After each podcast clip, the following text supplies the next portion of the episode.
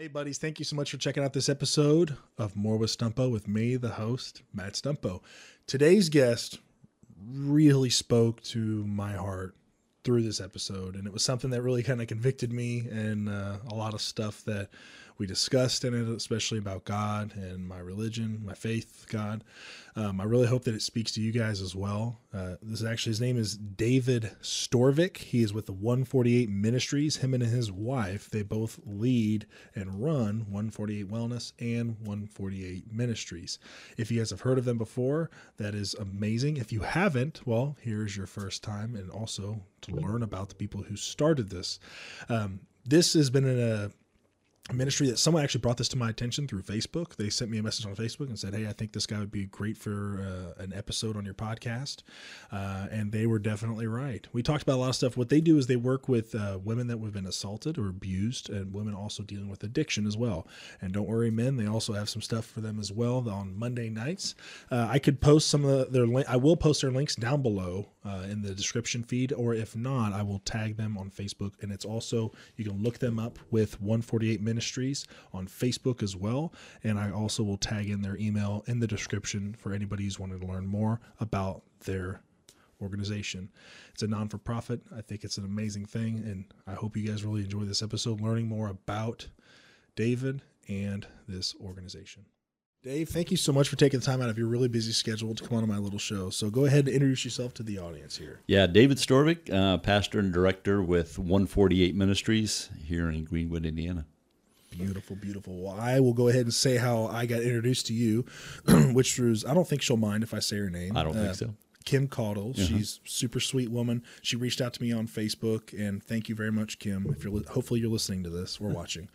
Um, and she reached out and said, "I know this great guy. He runs 148 Ministries and 148 Wellness, Mm-hmm. correct? And uh, he's doing a lot of great. Him and his wife are doing a lot of great things. I think he would be a great asset on your your podcast, which Right uh, I agree. so, Right so yeah, thank you again for coming back on. So you run 148 Ministries and 148 Wellness. So can you explain to us uh, listening in on what that is? Yeah, so 148 Ministries is a is a Christian nonprofit ministry that we formed. My wife and I formed back in 2017, and uh, 148 Ministries goes into uh, residential treatment centers, and we provide programming for them on site. So we do workouts on site. My wife's a personal trainer.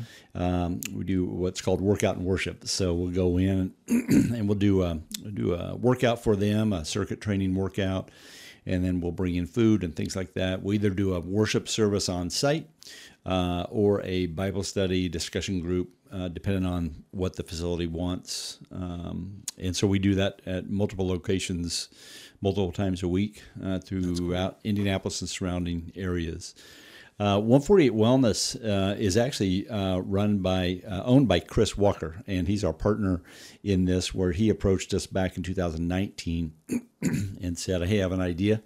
Uh, I have a business plan for a gym, and I would really like to do something with you guys." And so, um, the three of us uh, had coffee. Uh, I think it was uh, uh, in November, and um, uh, three months later, we opened up a gym, and uh, that's why it's called 148 Wellness. So it, the the the branding is similar, the the logo is the same, uh, the the name is just different, right? It's just Ministries versus Wellness. So, um, and that particular gym and location is lo- located in Greenwood, right off of. Um, uh, it's at 400 Bird Way, which is right off 65 and, and Main Street uh, there in, in Greenwood.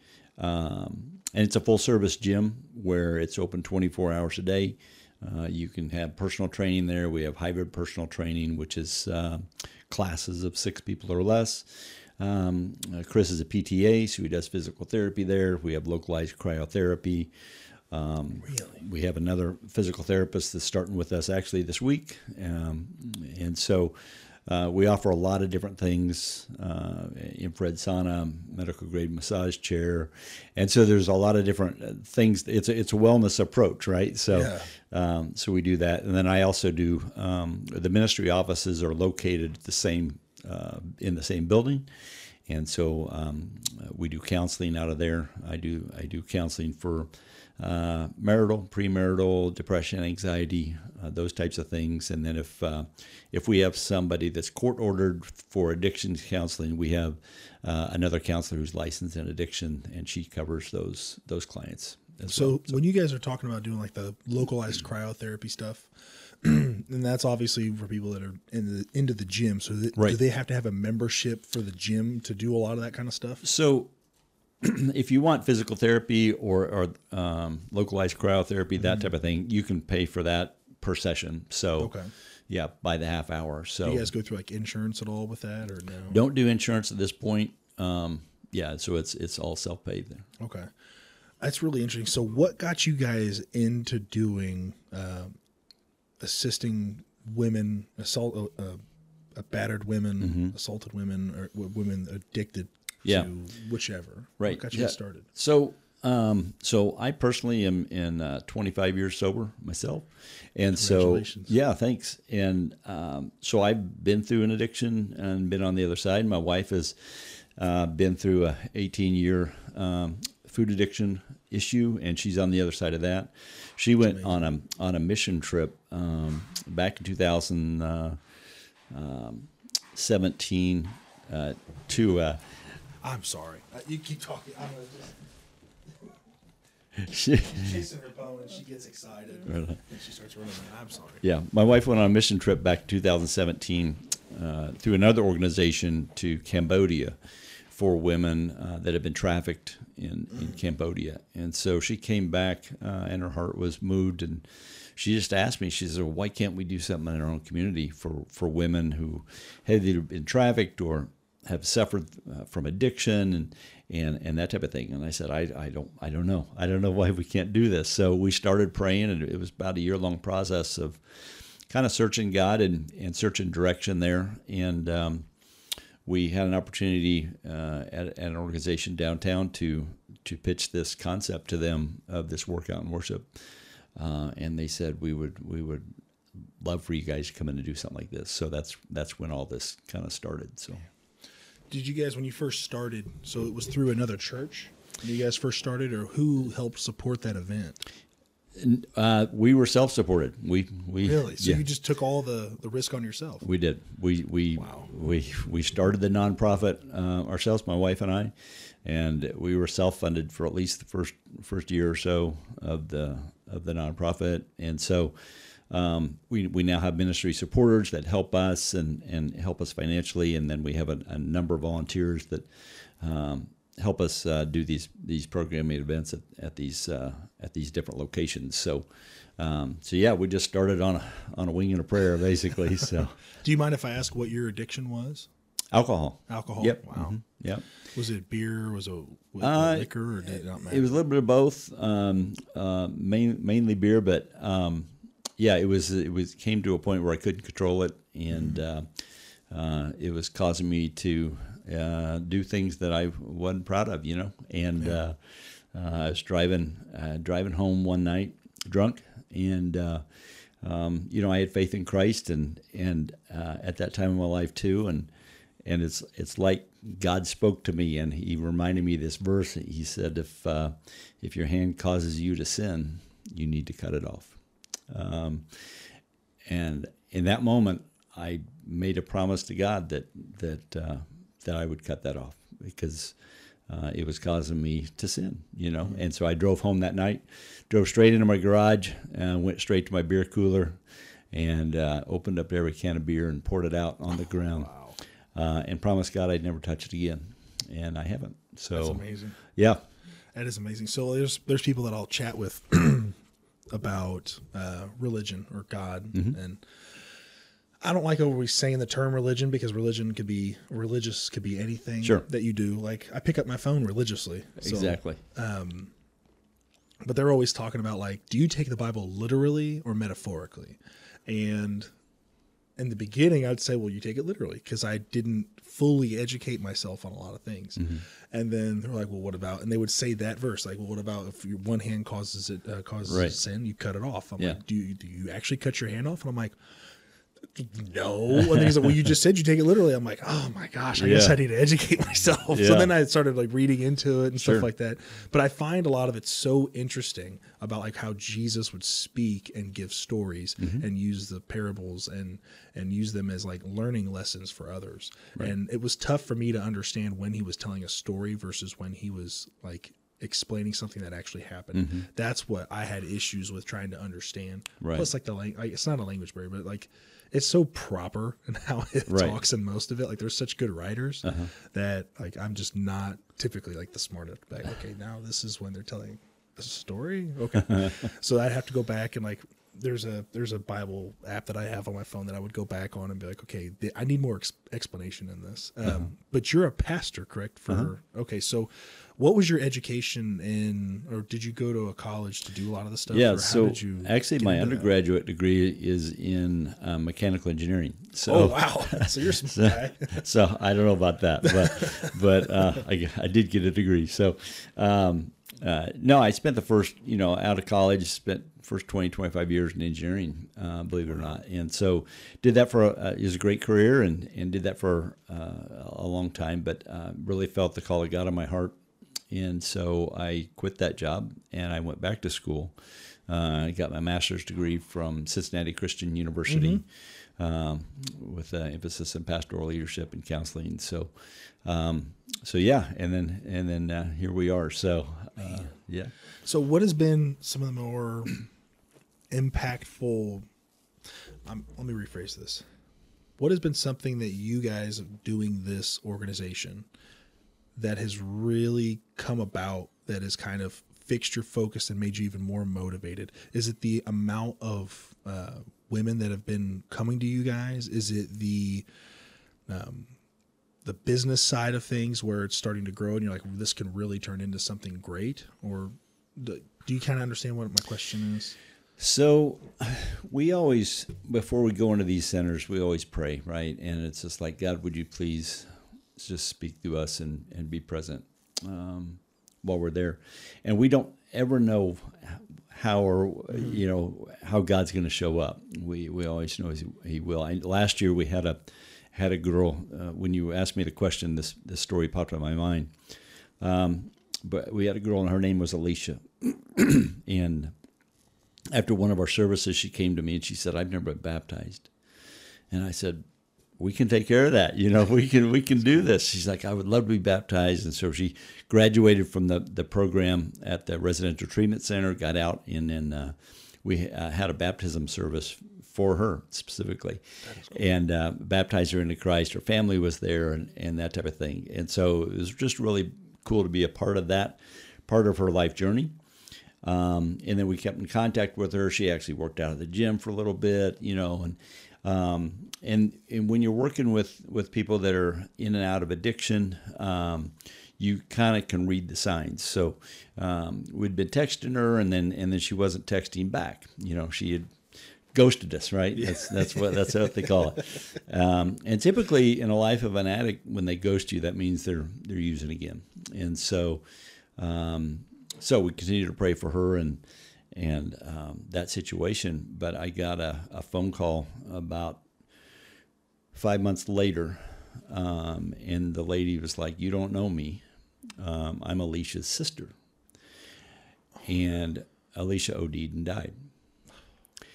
And I said, "I'm I'm really really sorry to hear that." And and she said, Alicia talked about 148 and the impact that that you guys have had in her life, um, and the way you treated her, and uh, with the baptism, and just just through the whole program. She says, "We don't have any money for your funeral." She's like, "Would you do her funeral?" And so I officiated the, the funeral, did the did the service for them. Obviously at no cost. You know, that's we're a nonprofit. We help people and um, and so what what was interesting about that is is when you can have a conversation with someone uh, about Christ and they come to Christ and they have this saving knowledge of Jesus, right? And and they demonstrate that through public baptism and affirmation of their faith. Um, and then you have, unfortunately, she died, but it was an easy, it was an easy sermon for me to preach. you know, because we'd had that conversation about what it means to have faith in Christ. And so at her funeral, uh, I was able to uh, communicate that with everybody there and say, look, here's the, here's the conversation that Alicia and I had. And I saw her put her faith in Christ, you know, and so um, from that standpoint, it, it makes that message pretty easy and pretty clear to the people at the funeral. So, um, so, so when when people ask what we do and how we get involved with other people's lives, I mean that's one little example of of of how we how we get involved, mm-hmm. you know, uh, to that level uh, with with some of these with some of these girls. So, with you guys dealing with people with addictions, what addictions do people normally have, or is it just any type? Like if they say I have a shopping addiction and they come in, or is it specifically drug and alcohol? So it's primarily drug and alcohol. So, you know, back to the centers that we serve, we mm-hmm. uh, Volunteers of America is one organization that we provide programming for. They're residential treatment center um, for uh, the, the, We have a couple programs there. One is their women's program, which is their mm-hmm. Fresh Start program. That's a it's a program for women. It can be court ordered, or it could be they'd be right off the streets. So usually it's meth um, that when they're coming off the streets, that type of thing. Sometimes alcohol. Um, uh, and then this particular program um, is unique, I think, in the state of Indiana, where um, if DCS says that they can keep their kids, then the kids can be with them in rehab. Really? So yeah, the, so we'll have children come down. That's interesting. Yeah, for the workouts, babies, and and uh, uh, that type of thing. So some of our volunteers that go with us, will they'll hold babies while the women can work out and mm-hmm. enjoy food and stuff like that. So, um, uh, and then and then the other organization we serve uh, in Indy is Teen Challenge, which is up in Lebanon. So so to answer your question, um, you know we, we see a lot of meth um, type type of addicts. Um, some of them are still detoxing. I was going to ask you about that. Yeah, so some of them are out if they if they if they uh, admit themselves um, some of them are right off the streets, you know, days off of days off of meth. So we're still dealing with withdrawals and stuff like that. So, do you have like medical staff on standby, or do you um, guys just? They have they have people there. Okay. Um, so we don't provide that, but but they have they have people there. So I'm sure you guys have gotten pretty accustomed to seeing those signs of like withdrawal and people dealing with those types of situations. Yeah, especially when you're trying to do a workout, uh, so it doesn't go well. I mean, yeah, increasing the heart rate, yeah, sweating, shaking. They can yeah. work out for about 45 seconds, and then then they got to sit down. So uh, so yeah, we do see a lot of that. But do you guys? Oh, this is a question I've been wondering. Do you guys do the sermon first, then do the workout, or do you guys do the workout then the sermon? Now we wear them out, and then, then wear them out first, so they can't leave. Yeah. so, so, usually we do a workout, and then uh, and then we'll break for food. So we'll bring in like. Uh, some really high quality food, some Good. veggie trays, fruit and cheese trays, stuff like that for the for the Gatorades and yeah. and stuff like that. Uh, we were down there last Friday, and uh, this one girl had this big old bowl of strawberries, you know, and she was eating them like like somebody was going to take them from her, you know. and she's like, "These strawberries are so good. I haven't had strawberries." forever, you know. Yeah. And so, um, anyway, we try to provide them some good food. Uh, so, with your wife being a physical trainer, does she also have like a background in any type of uh, dietary uh, uh, prepping for food I mean, I mean yeah, she does some nutritional counseling as well yeah. as a part of her as a part of her profession. Um, but uh, we also bring in a cookie tray, so you oh. know, you know, it's. I might show up. yeah, right on. But uh, so it, we we can't get too far. You know, the the food they serve at some of the residential uh, treatment centers isn't the best. You know, yeah. so um, we we like to bring in some stuff that they don't typically have. So what is a lot of the stuff that's missing from these other organizations that you guys have that's different? Obviously, the fitness aspect into it, but uh, do you recognize anything else? Um, yeah, so it depends on the organization. So, uh, Teen Challenge, for example, up in Lebanon, they are a Christ-centered uh, residential treatment center. So they have a lot of neat Christian programming there. They have uh, they, they put the girl through the girls through high school programming, so mm-hmm. so they'll get a degree and, and that type of thing. So um, the fitness part we do bring in uh, that that uh, is is pretty unique to to, to them up there uh, at Volunteers of America. Um, uh, they don't have any fitness at all, so we, we're it when when we come in. Um, at Volunteers of America, we're also uh, one of the only spiritual uh, external programming um, uh, organizations that come in and provide that programming for them as well. So, So you may not know the answer to this question, which is okay, but do you think that combining fitness and God both together into a rehabilitation program suits better for the victims? Or do you think it's one or the other that suits better? Do you think fitness really brings them in to like get their heart rate going, physically, you know, physically straining themselves to where they're like, okay, I kind of like challenging myself mentally now. I'm starting to grow internally, um, but also throwing in a little bit of that aspect of Christ in there too. So now not only are they physically growing, but spiritually they're growing. Do you notice a, a big change in their? Lo, do you notice a lowering risk in their uh, habits of going back into what it used to be, like for the drugs? um, yeah, I don't know. Um, that's a good question. It's a multifaceted question. So it's really tough because it's a hard question to quantify a number to. Right. Um, I mean, just when you were talking through that, that's how 148 uh, came to be. Was the verse First Timothy 4 8, which which combines the two. It, it says, "For physical training is of some value, but godliness has value for all things. It has eternal value." That's that's what First Timothy 4 8. That's where 148 comes from. Is combining the physical and the spiritual. So Paul talked about that in in in First Timothy. So um, that's where we came up with the idea of of 148. So. Um, so it's in the book, you know. It's in the book. it's in the the book. instructional. It's in the book. Uh, but no, I mean, you know, um, and my, my wife could talk uh, more about this um, in depth, but but the physical aspect of healing, you know, post addiction uh, or post trauma, right, um, is is is very very beneficial. Um, for, for people, uh, if they can if they can do that on a consistent basis, it helps with depression, it helps with anxiety, those types of things.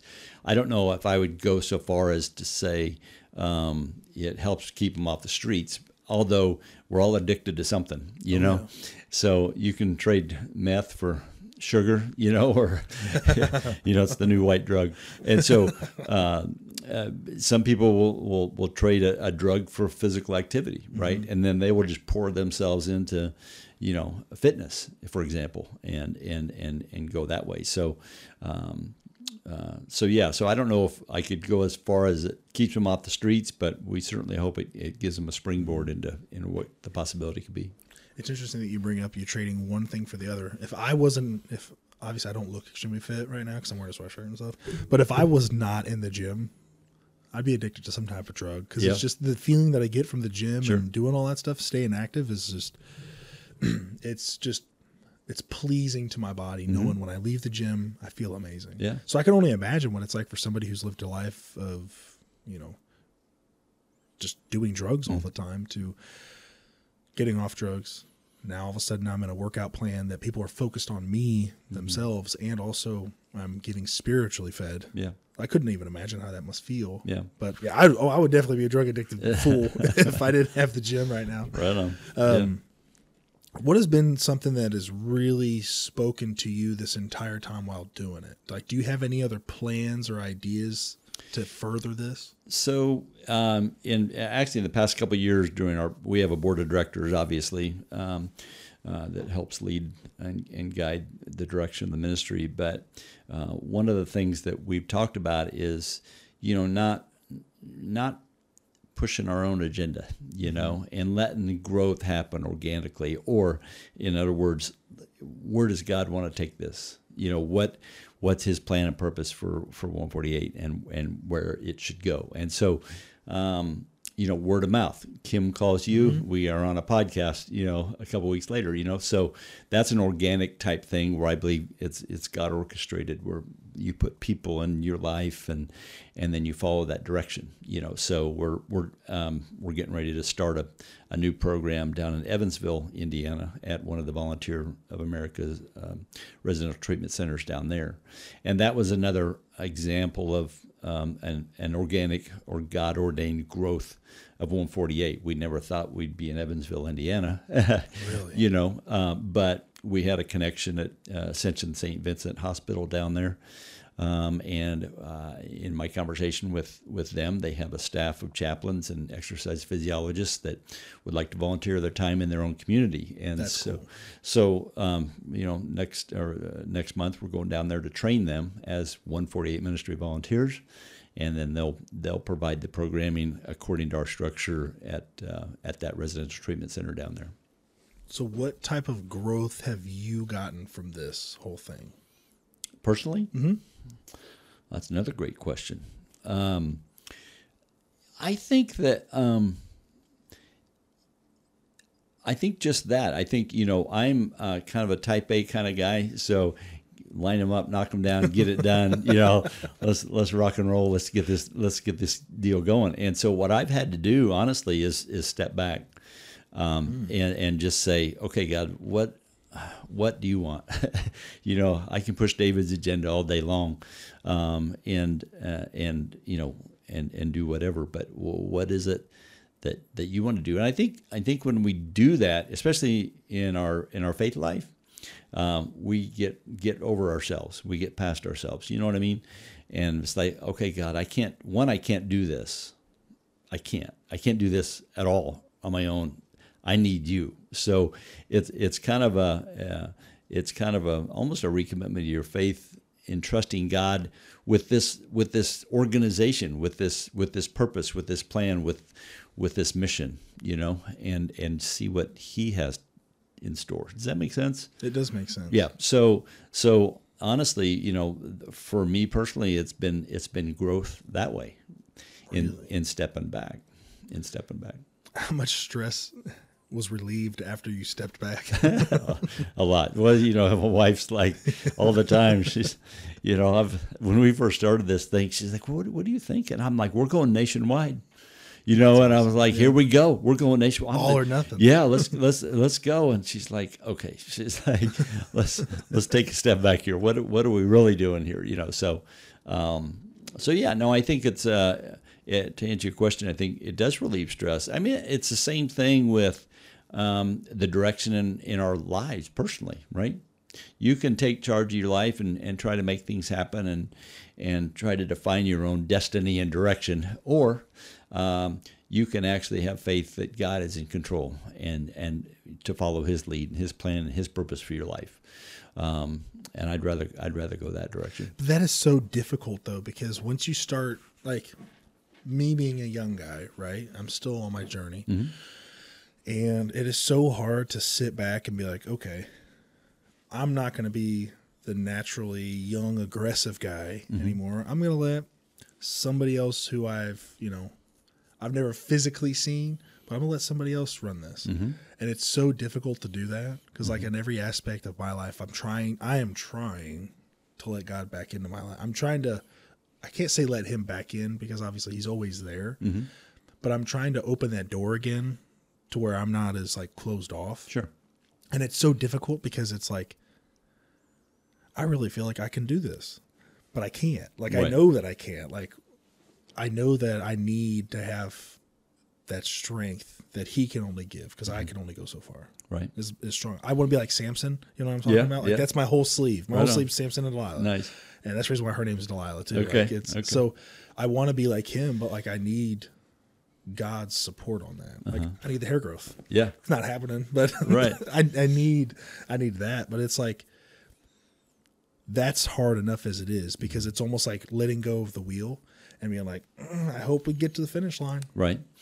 Um, yeah, no, I understand that, but but there's also there's there's two aspects to that, right? There's one is is God is orchestrating certain things in your life, but two, there's also a certain amount of work that is required of you, right? You're not going to get a job unless you send out a resume. You know, you can't say, "Oh God, give me the job," and then just sit in your bedroom and hope for a job, right? You got to do some work, right? and, true. and so there's there's certain aspects where you have to take a step of faith. You know, the the Bible. Uh, one of my favorite stories uh, in the Bible is where Jesus heals the ten lepers, and uh, and uh, he could have done that in any way he wanted to. Right? He is God. He could have touched them and they would have been leprosy free. Uh, but he didn't. He said, he said, you will be healed from your leprosy. Go and show yourselves to the priest. Because in that in the first century they had to, to be declared ceremonial clean by the priest. So so so but then the next line is what's so cool. It says, As they went, they were healed. Which means what? One, they had to have faith in God and they had to take the first step. It was as they went, they were healed. And by the time they got the priest, they were healed. So in our own lives, we got to take the step, right? Mm-hmm. You got to trust God, but you got to take a step too. And as you go, God will heal you. God will provide for you. God will show you the way. Which is the same thing with your guys' ministry you're doing. As long as these people are taking that step to help take care of themselves, they're going to get closer to being healed. That's the hope. Yeah. Man, yeah. That's, that's deep. Yeah. Right on. That is deep. that's deeper than me. You know? that's really cool. I, I, I just find your your ministry and your your fitness stuff so interesting because mm-hmm. it's like I've used fitness before to like try to motivate guys to because obviously they'll be like, hey, I want to go to the gym, I want to get a little bit more bigger, and I'm mm-hmm. like, that's perfectly fine with me. And I could use that to like grow a good friendship. And I think it's so interesting that you guys are bringing the spiritual aspect into it as yeah. well. And I think that's great. And it's what has been something that that you think is on the horizon for 148 Ministries? Um, well, I, I, do know that I, I, I, think this Evansville program is going to go. Mm-hmm. Um, we all the all the people are in place. It's just a matter of logistics now to, yeah. to, to, get that going uh, down there. So that's um, that's exciting. Mm-hmm. Uh, that was never really on the radar. So um, that'll be that'll be cool to see uh, see that program get initiated down there. So that that's kind of neat. Um, the other cool thing that um, is really interesting too. You talked about the gym and 148 Wellness. Uh, a lot of our volunteers uh, that help us in the ministry actually are gym members. That's cool. So they come to the gym and they're like, "Oh, we want to work out," and they're like, "Oh, you know, we call it we." It's my wife says never use hashtags anymore. It's old school, but it's hashtag gym with a mission, right? So I always I would do the hashtag thing. So what's the new thing they're doing? So that way I can learn. I don't know. That's just it. I'm just I'm still doing the hashtag. So. Uh, but a lot of our volunteers then they learn about the ministry when they come to the gym and they say, "Well, I, I want to be a part of that. I want, I want. Can I help? Can I go to these things? Can I meet these girls? Can I, can I interact? You know, so, um, so, you know, uh, I love it when people are get involved that way um, because it grows them, mm-hmm. and that was an aspect of the ministry I didn't see or couldn't predict. You know, uh, where volunteers have come to me and said ever since I've got involved with this, my faith has increased. You know, we think we're going to serve others, which we do, but it's actually the faith of volunteers that that increase. Um, so that's that is one growth aspect that that wasn't even on the radar either. You know, it's cool to see people's faith increase just out of service. You know, so uh, that's one thing. The other thing that I didn't see happen, and this this actually is happening right now, is uh, uh, last fall Indiana Wesleyan University reached out to us. They have a campus on the south side of Indy, uh, occupational therapy uh, uh, tied with religion. It's Wesleyan, um, and they asked if their students, four of their students, could do their field work with us this semester, this spring, and so so so I said, yeah, sure, let's give it a go, you know. Um, and so we have four students that, that are attending a lot of our programming now with us. Uh, they're occupational therapy students. Um, and they, they shadowed our physical therapists at the gym. Uh, they've gone into residential treatment centers mm-hmm. with us. Uh, they have interacted with, with the girls and participated. And so, so that's kind of an interesting aspect. You know, you talked about where do I see it going. Um, I never predicted that either, right? I never predicted that um, a university would contact us and and ask us to um, have their students tag along, and so um, so that's been kind of cool. And in there, they asked me to do an orientation before they got started. You know, just explain about the ministry and what they do, and and um, one of the things I told these these girls is I said, look, you're gonna you're gonna graduate as occupational therapists, and you're gonna be in front of people every day and I said, You are certainly going to help them with the physical aspects of their life. Uh, but you also can be an evangelist for Jesus in in that moment as well. So you can encourage them. You can be ambassador for Christ. Um, as you're helping them physically, so that's a, just another way to tie the physical and spiritual uh, together for these for these young for these young girls. So, has it really created a different way that you look at people with addiction doing this? Um, yeah, I mean, so yeah, I mean, coming from addiction myself, I, I, understand what it takes to get to get past that. I understand the stigma attached to that, uh, especially when you're in the midst of it. Um, uh, we we see that people will marginalize these people in society, mm-hmm. right? If if someone addicted to meth comes up to you on the street, you know, how are you going to react to them, right? You, our society marginalizes those people. Um, so the other thing that happens too is is that what people don't really understand in the life of an addict is they're typically in their recovery. There's multiple uh, um, there's multiple relapses that happen. Um, so they're clean for a while, and then they'll use, and then they're clean and use. You know, so so it's a cycle um, of of, of kind of in and out of, of drug use, and and we see these girls come back to the same center multiple times. And what's interesting about that is is and this is where maybe society could could could do a little better is is you know once a person relapses they're like oh they're they're done you know they're done. And um, we'll have girls come up to us in these programs that are just crying just broken and they apologize to us and they say well i'm so sorry. I relapsed. I you know i'm so sorry you know. And i said well look i said why don't we start from today? Why don't we start from right now? I said it's okay. Let's look forward. Let's not look back you know, um, and and and let's let's take that approach instead of instead of beating ourselves up for the past. Let's let's move forward and and and accept God's forgiveness in this and move forward. The tough part about when someone gets clean and then they go back to relapsing is typically overdosing. Sure. Because they go back to the for those listening in that don't understand that, mm-hmm. they if you're doing drugs for a certain amount of time, and this is what we deal with a lot of, because right. when someone says, "Hey, they were just like we get we walk into someone's house for an overdose and they go they were just in rehab and it's like okay so that so when someone's doing drugs for a long time they build up a tolerance right mm-hmm. so when you build up that tolerance let's say you're doing one full ml of which is a lot one full ml of meth mm-hmm. or yeah or injecting heroin so let's say you're used to doing a ton of heroin. Well, you go into withdrawal, you go into a rehab center where, you know, let's say it's two months, you're doing nothing. You've already gone through your withdrawals. Now your body's kind of starting to get back on track to how it should be normally. And then when you get out of it, you're like, oh, I used to do this much heroin before. I want to get high again because of that feeling, which is that dopamine response, that dopamine dump mm-hmm. in the uh, in their body, which only like refills every seven years. So like that feeling, that's the toughest part too. It's like that feeling that they get that very first time they do a drug, mm-hmm. that dopamine dump.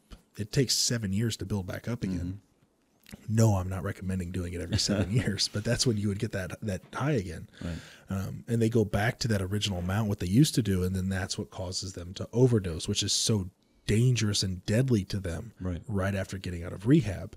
So typically, when we know someone's done that right after rehab, it's like this will mm-hmm. be a tough one. Yeah, because it's just it's it's a it's a circle that I know I've Narcan. I mean, not me specifically, but I, we've gone on the same people in Narcandom three, four, up to five times that I've been on. Yeah, and it's just it's so difficult because it's like, man, you're throwing away so much. Mm-hmm. You're throwing away for the stupid addiction that you have. Mm-hmm. So I'm on the opposite side of this to where we're the ones responding to them, right? And then you're getting the receiving end of them coming to you saying, "I want to change." What we see is them not changing and then right. them doing the same thing over and over again. So we have a, a jaded view on a lot of this stuff. Mm-hmm.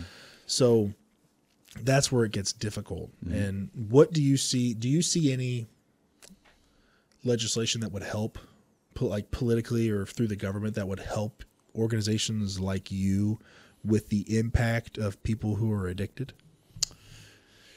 I mean, um, you know, I, it, it seems like um, for for our nonprofit, um, not sure other than other than funding to get to get more programs out there. Uh, for the addiction treatment centers that we're in, I, I know they always are uh, staffing is staffing's always a challenge for them. Uh, so I see I see a lot of turnover there, um, and so um, I don't I don't know if there's something that can be done, you know, from a from a staffing perspective for, for these for these residential treatment centers. Uh, I can only imagine how str- like stressful of a job it is.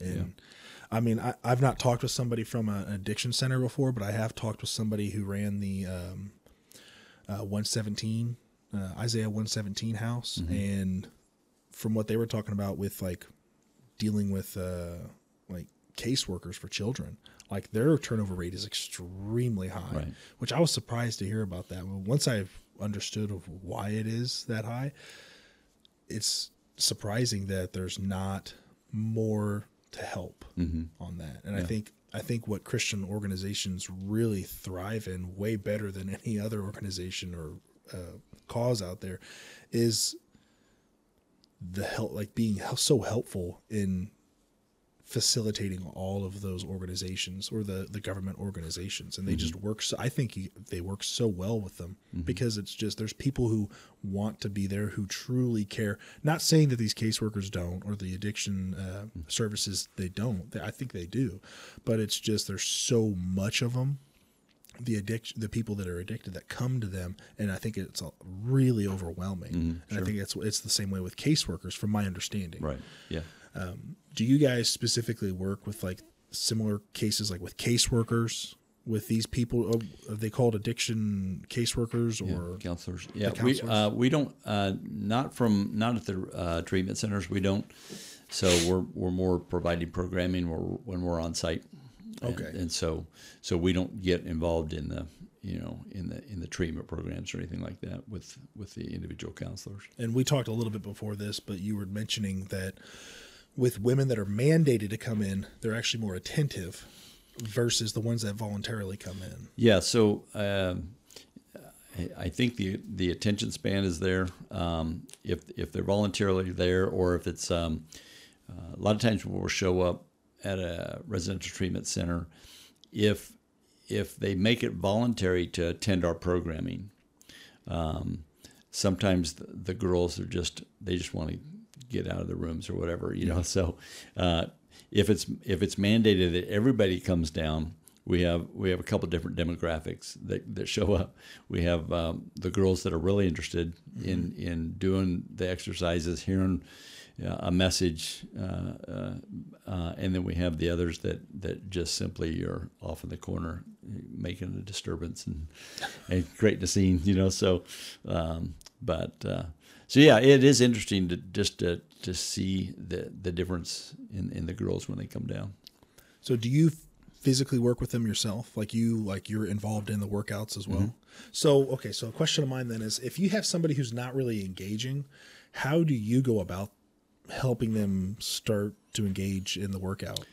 Uh, again, you can't force them to do anything, right? So, Mm-hmm. yeah. Um, so I'll I'll just go talk to them. I'm like, hey, are you how you doing today? You know, how's it going? How long you been here? Um, uh, how's it going so far? You know, that type of thing.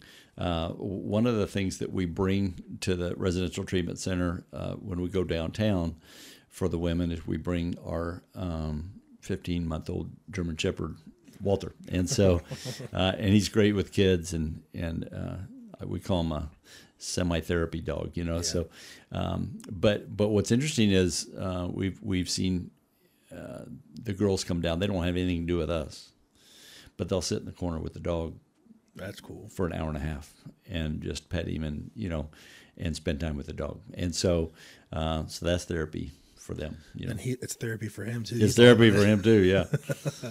that is something. So like I've had some buddies. I know I've mentioned it before on this. Um, that are, they'll go through some tough times, and I'll be like, "Hey, man, reaching out to you if you need anything." And, that, and what they'll respond back typically with is like, "Is is your dog back at your house?" I was like, "Yeah." He's like, "Are you at home?" I'm like, "No." He's like, "I'm at, I'm at work. I'm gonna go over to your house and hang out with your dog." Yeah. And it's sometimes it's just all they need. exactly. And they just need to pet a dog and just cuddle with a dog for Right. a bit. I got the best dog in the world, by the way. She's the best. She's a gift from God. Yeah, there you go. There you go. So with with this whole organization,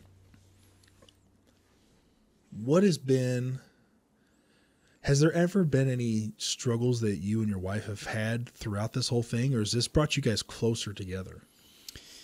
Um, it's honestly, um, it's honestly a lot to um, both run an organization and provide the programming Mm-hmm. too. So we, I mean, it was just us two starting out, right? Yeah. So we were doing that, um, and, and it, it does take a lot out of you, you know, uh, whether that's preparing a message or preparing a workout or, um, you know, going to Sam's Club and buying all the food and packing the truck up and you know unloading and loading and and and all that. Um, so uh, it it it can be it can be a lot on on a weekly basis. You know, week in week out. You got to. Um, we are a nonprofit, so we have to raise funds to to provide all this stuff. Uh, so there's there's a little bit of financial stress there um, year over year to to make sure that that happens. Um, I think you know it's you know when we when we get involved in, in some of these girls' lives and and even with our volunteers, it, it is kind of rewarding to see, um, for especially for me personally, see people um, either come to faith in Christ or or their faith in Christ grows. You know, and uh, that's that's why we're doing what we're doing. It's the bottom line. Uh, so when we see that, uh, we're both encouraged for sure. Um, and you know, we have uh, uh, we're a pretty good team where we will will cheer each other on. If one person's down, the other one will lift them up. You know, type of thing. So, um, so I, I think we make a pretty good team that way. What church do you guys go to around here? Do you guys go to a church around here? Or do you do your own? So so we have it's post COVID it's been weird. You know, it honestly. Uh, I'll tell you what, man. It really, uh, yeah, it really. It's just um, w- uh, what we've been doing recently is um, uh, we've been hit. We hit about three three sermons on a Sunday morning online, uh, uh, type of thing. And uh, what's what's interesting about that is is you can tap into all the all the all the good preachers across the across the nation uh, and locally. There's some some neat local churches here as well. So so we listen to uh, a few of those, and then the other thing that that we do is we have a, a, a pretty long commute in the morning, uh, so we'll put on a sermon in the morning. So um, and and we'll catch a sermon almost every morning coming in uh, to work or to the office or whatever, and so uh, and we'll talk about that. So so we get a lot of lot of messages through the week, if you know what I mean. So we're- You're bringing a lot into you. yeah, so it, it it's kind of cool. She's a big reader too, so um, we talk a lot about what she's reading and that type of thing. So So, what kind of online churches you guys listening to? um, Do- any of the top of the head that you remember? Yeah, there's uh, the Bible Project, which is um, um, who's the guy that runs the Bible Project? It's out in Seattle. Uh, his name escapes me. Why? Why does it? Um, he's he's one guy we listen to. We listen to uh, Elevation Church, um, Stephen Furtick. Um, Stephen we, we watch a lot of his stuff. Um, we catch some of the local stuff. Uh, Emmanuel, Danny Anderson. Uh, we catch some of his stuff. Judah Smith is, another guy on the West Coast that we that we listen to. He's he's a really good uh, really good teacher. Um, we'll pop into Andy Stanley's stuff. I do Um, like Andy. yeah, so he's got a lot of neat uh, neat stuff there.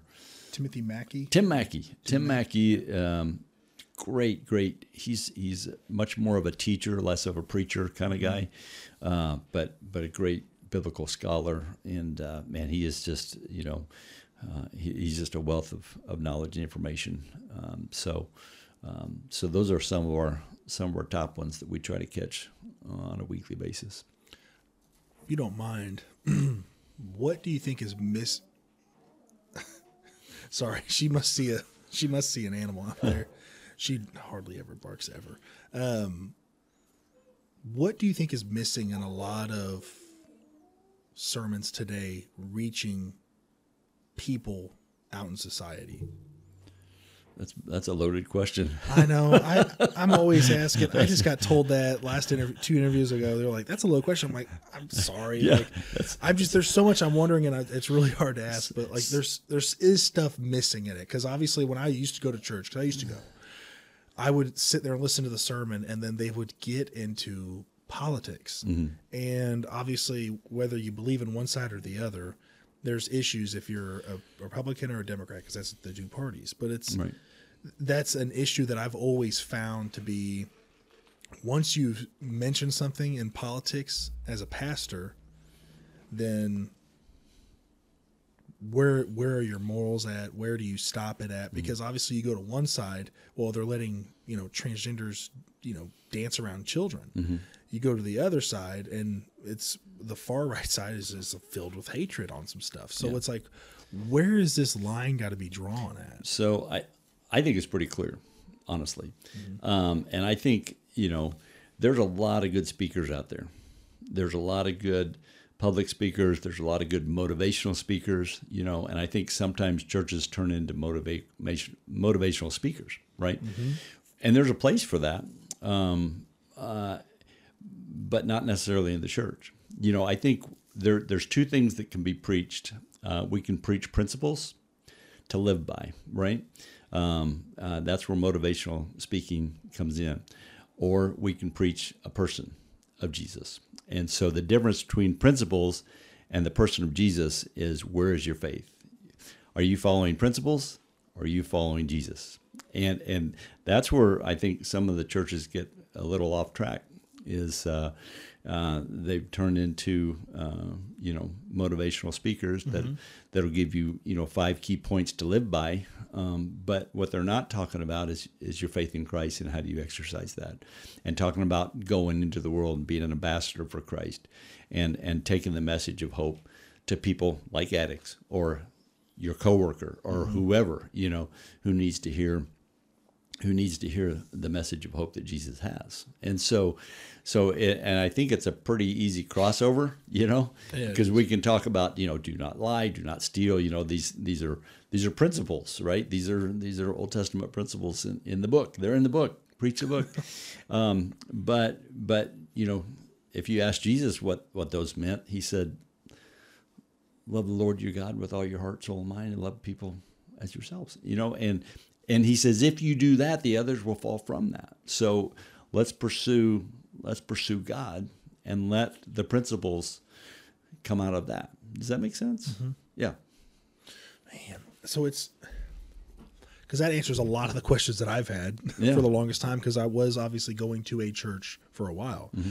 and then I had issues with one of the pastors that was just sitting there, and he was great at motivational speeches, Mm-hmm. and I'm like, I'm not learning. I'm not learning about God. I'm not learning. I love learning the history of reasons why. Andy Stanley was a big um instructor for me Mm-hmm. about learning about the past, like how women were treated back then, Right. Mm-hmm. how they were seen back then as obvious, like basically like property. And then like with children, like you didn't talk to children. Like it was amazing if like when Jesus would sit down and talk and give a like hug a child. Mm-hmm. Um, uh, who was the woman that went to the well? Uh, what was her name? It escapes me right now. I just talked about this with somebody else the other day. The woman at the well. The woman at the well. Is it the woman at the well? I don't think she even has a name. Does she have a name? Does she have a name? Well, she was on like her fifth or seventh husband. Yeah, sure. And like he knew everything about her, but still talked to her. And other people wouldn't even allow her to go to the well at the same time. And he was there. It's Mm-hmm. like, it's a lot of action, doing it, it's showing by action and not just proclaiming it. And Mm-hmm. that's what I felt like it was more. And I have, I, I, I nicknamed this to a lot of Christians as the typical topical Christian. Like, and it's people who as soon as they pull into the church parking lot they're waving and they're nice I'll, I'll let you go ahead Mm-hmm. like you go ahead but then as soon as you leave the church parking lot there's people that i'd run into that were just nasty and i'm just like i just saw you yesterday bud like and i'm not perfect Sure. i am really far from perfect Yeah. Uh, but it's like that's that's the issue that I've been having with the church, and I think a lot of people have that because I'll sit there and I'll ask questions of like I'll chat with somebody, be like, "Why don't you go to church?" And they're like, "They're they're hypocrites." I'm like, "I agree. Like I am too. Like I am not perfect, but I do see why there's that there's that missed connection there. And you as a pastor, I'm sure you probably see that a lot, but like try to even get more creative with it to bring more people in. That's got to be something that is so difficult. What is your routine or schedule when you're putting together a message? So uh, a lot of times I'll do a series. Um, so I'll do a, I'll do like a certain series uh, related to something, you know, um, and I try to always um, tie it into what their view is of God and what their view is of themselves and how that how that differs. Um, you know, what does God think of them versus what do they think of themselves, and contr- compare and contrast those two because because their um, their self image is pretty bad. You know, when we when we talk to these girls, so so I always like to bring in, you know, well, what what is who does God say you are? You know, what does that look like? Are you, you know, you're a child of God. You're forgiven. You're redeemed. You're set free. You're eternally secure. You know, what? Why don't we? Why don't we talk about some of those labels instead of addict or failure or you know those types of things? Um, and then what does the Bible say about that? How, how do we how do we know that God calls us His child? You know, and how do we know He loves us like that? You know, um, how do how do we know that His love is unconditional? So, um, so I, I try to think about some of those things, and I try to make it a little more. It's you know you can't approach like what we do like a, a church sermon. You just can't. You'll lose them in the first forty five seconds. Yeah. So so you've got to. Uh, that's why it's a little more interactive um, than than sitting in a pew. Um, I will open I will open the service up and I'll I'll ask them, you know, have they seen God God lately? Where have you seen God? Have you seen God in your life? You know, what does that even look like? You know, how do we know if we see God in our life? You know, that those types of questions to kind of get them thinking a little bit about uh, about about relationally, what does God mean to them? How is He acting and interacting with them? Um, but so so so the, the to answer your question, that the messages are always focused a little toward kind of introspectively, you know, um, how do how do they view themselves, and then and then and then how much how much God really does love them and can forgive them and will forgive them. Do you ever work with any psychologists with anything with these ladies? Uh, no, uh, no, we, we don't get involved at that level. Not with. That was interesting because I, I remember I talked with uh oh I want to make sure that your side's recording. Yeah, it looks like it is. Okay, good. Whew. I'm not gonna lie to you, my heart dropped for a second. I did a podcast one time, and and at the very end I pressed stop, and I'm looking at it like that's weird. It didn't go from moving to stopping. Oh wow! And I went back and looked. Oh, I never recorded any of the audio. That's nice. And I said, I'm sorry, man. You're gonna have to come back on and do this all over again. We talked for like two and a half hours. Oh, wow. And he's like, All right, fine with me. And he came. Thank God, Yeah. he was nice about it. Um, I've sat and talked with like a couple of psychologists before, and their faith. And Mm-hmm. I'm like, How often do you bring in? Because I had to see a guy, a psychologist last year. I'm like, how often do you bring your like your faith into what you talk about? He's like, every single thing I talk about is I use more from the Bible than I do from my books that I learned. Mm, sure. I'm like, really? Yeah. But uh, you, uh, you think about it, it's like it's a book about us. Like it's anything and everything that I've ever gone through in my life, I can go back and reference in the Bible. Mm-hmm. I can't think of anything that's not that's happened in my life that hasn't happened in the Bible, which is so amazing to me that this book that was written 2000 ish years ago obviously it was put all together in letters and stuff like that you know up to 300 year up to 300 years i think afterwards but uh, 150 i think it was 150 i don't remember. I'm not that smart like you but uh but it was all put together from letters and stuff from all these different authors that but like over 60 authors but it all points to one person and it's amazing. Have you seen the uh there's a there's a picture out there and I might, if I think about it, I'll put it up on this. But all of the stuff from the Old Testament that talks about uh, the New Testament that talks about from the Old Testament, all the prophecies that were confirmed, just the amount of them, just it looks like thousands. It Yeah. just looks like thousands of them, just back and forth in this picture. It's actually a really pretty picture. Um, but that was something when I talked to that psychologist about it. I'm like, how often do you reference the Bible in a lot of things? He's like, it's almost almost all the time. But he doesn't sit there and preach to people. Right. But he's just like, I can go back and talk about stuff in the Bible and use it. Like I've even used it for leadership. Like I've gone back in the Bible about leadership. Sure. And like used it at the firehouse. And I've been told before, from a friend at the fire department. This was back in the day. He said he goes, "There's no room for God at the firehouse," and I was amazed because I was like, "Really?" And I just didn't say anything after that because I was just mm. like kind of blown away when I heard that.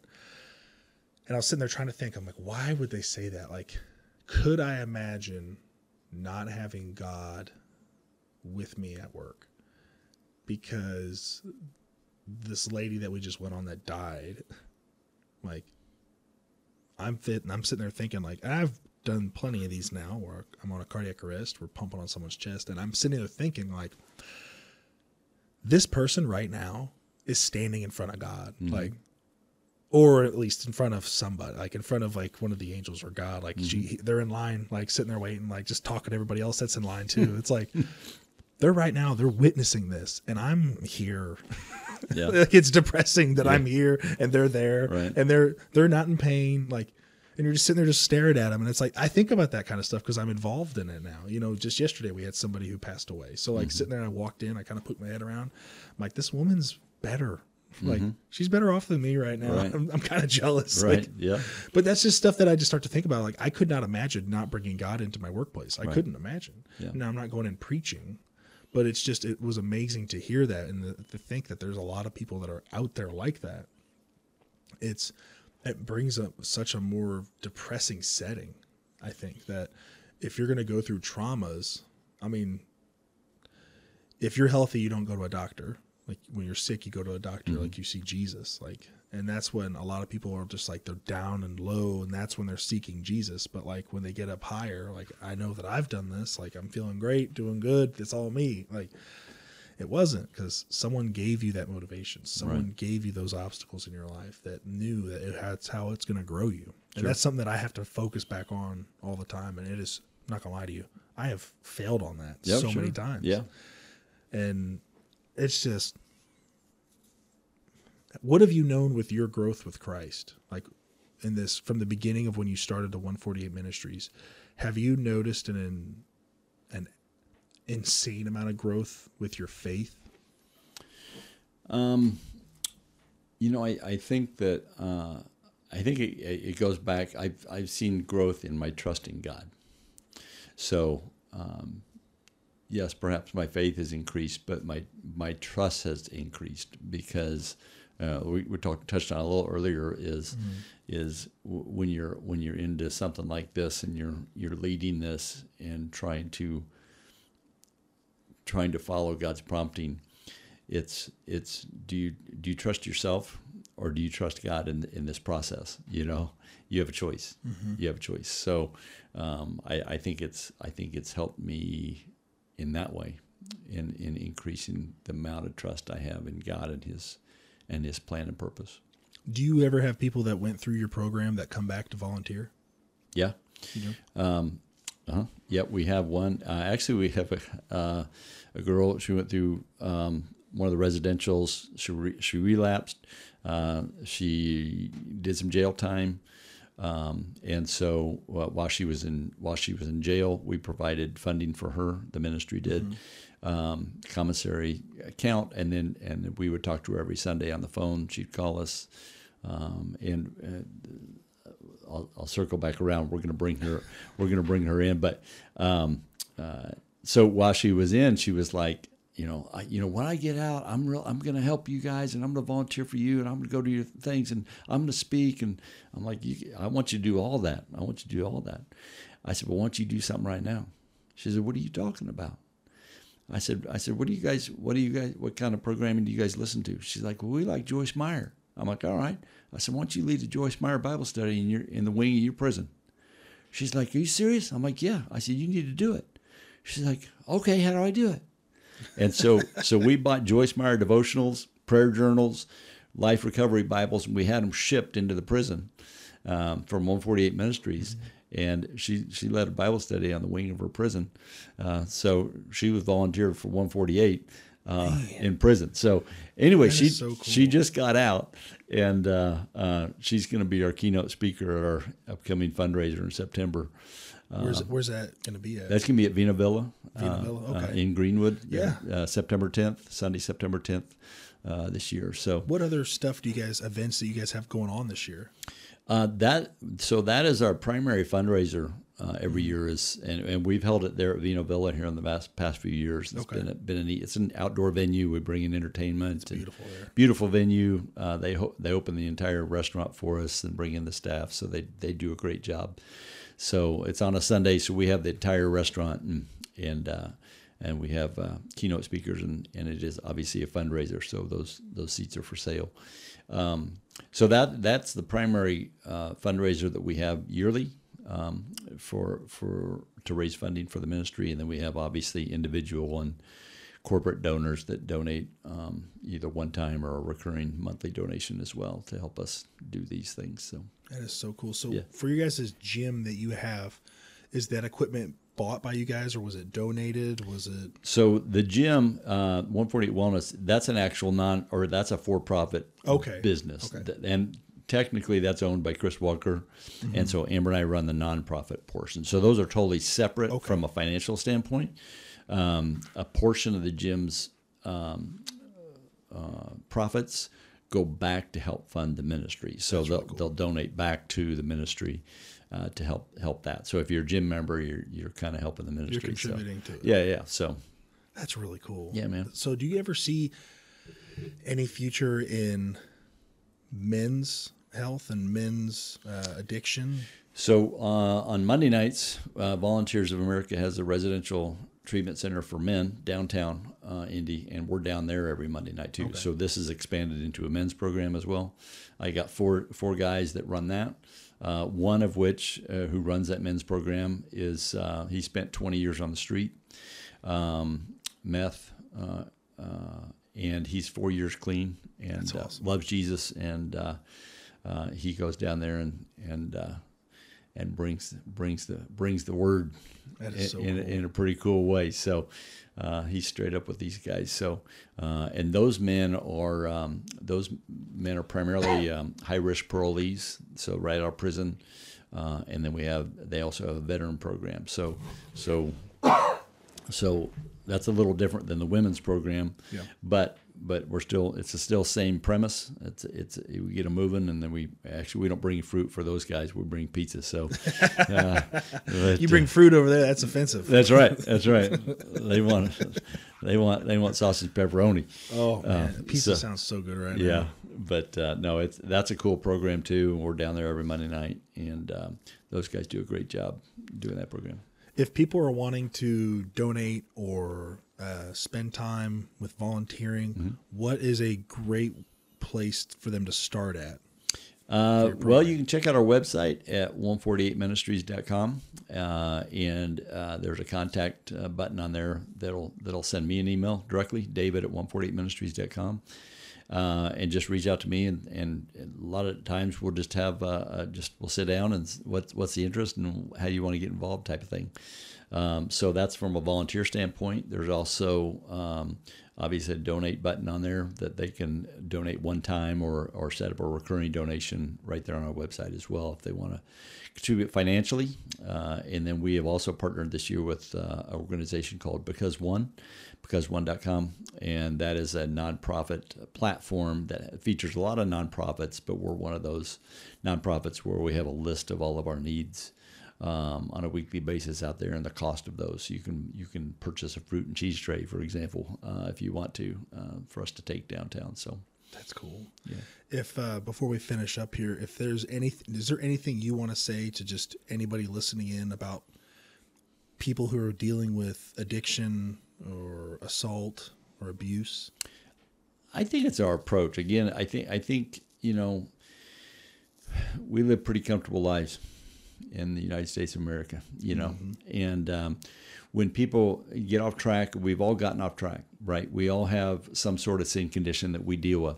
Um, some uh, some of our sins are public, and some are socially acceptable, and some are not. Some are illegal, and some are not. Right? Yes. So so so we categorize those sins uh, in a, in a manner that that's that uh, we Americanize these these sins, and so uh, and, and fortunately, if everybody knew each of our each, each of our sins and shortcomings and failures, um, I, I don't think that uh, people would respond uh, as they do. So I think when, when people see people that are, are suffering from addiction, like I said, we categorize them or we marginalize them or we shun them, you know, instead of, you know, sitting down with them and say, hey, you know, what are you struggling with today? What's going on in your life? What what's happened in your past? You know, why why do you why do you want to uh, why do you want to go to meth all the time? What's what's the motivation there? What what are you, what are you after? You know what what's what's going on? And so, uh, I don't think we do that. I don't think we do that. You know, um, so. Um, and the, the other thing is that, and that that's from an addiction standpoint. But if you're a Christian, you know, how would Jesus approach these people? We already have a model for that. We already see how he approached those people, you know, in the New Testament, right? Lepers, adulterers, uh, murderers, tax collectors, uh, uh, women at the well, right? Mm-hmm. Uh, on hus- husband number seven or six or whatever that it number was, was. It was a lot. it was a lot. It was a lot. And what did he do? Um, you know, and that's a great example for us. You know, he sat down with her at that well and said, "How are you doing?" You know, and uh, uh, he didn't condemn her or judge her. He equipped her to be the catalyst of hope for that. If you read that story he, she was the catalyst of hope of that for that entire city. The bible says that, that that after she talked to jesus she ran back to that to that city and told everybody that she had had seen jesus and this could be the messiah. And it says the town came out and uh, and it said many of those people were saved that day because of that one woman's testimony the one woman that was ostracized by society. She was at the well at noon because nobody wanted to deal with her at six in the morning when they usually got her water. She was the person that Jesus used, not the Pharisees. And so I think that's a lesson for us. You know, Jesus can use us if we're only willing and able to go. Sir, I love the end of that. That was amazing and it was beautiful. I really appreciate you taking the time just to come and talk with me. Yeah. I know for me, this is actually grown in my faith a little bit more. This is awesome. Amazing. Yeah, that's so, good. Sir, thank you so much. Yeah, my pleasure. My pleasure. Thanks for having me. We've reached the end of the podcast. Thank you so much for sticking around all the way to the very end. I really do appreciate it from the bottom of my heart. So, what'd you guys think? Did this speak to you? Uh, did this kind of motivate you more to do more for your community or want to help out? Or is it just to make you appreciate people like David and his wife?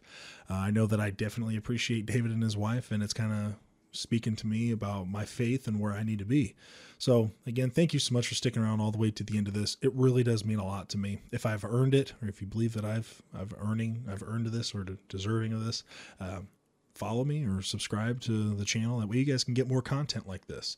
So share this with your friends and family. Uh, if those, uh, anyone that you know around you that is dealing with addiction or abuse issues, uh, please talk with them and let them know that you do love them and that you care about them. And also have them try to reach out to 148 Ministries, see if they can get some help. All right, guys, thank you so much and have a blessed day.